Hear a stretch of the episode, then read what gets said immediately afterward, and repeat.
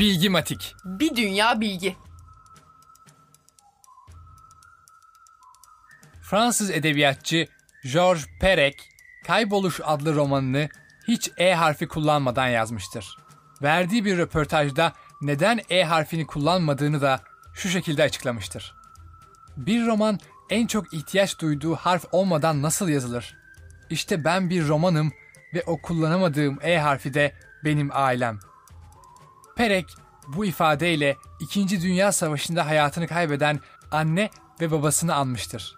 Bununla birlikte bir diğer ilginç nokta ise Cemal Yardımcı'nın bu romanı Türkçe'ye çevirirken de hiç E harfi kullanmamış olmasıdır.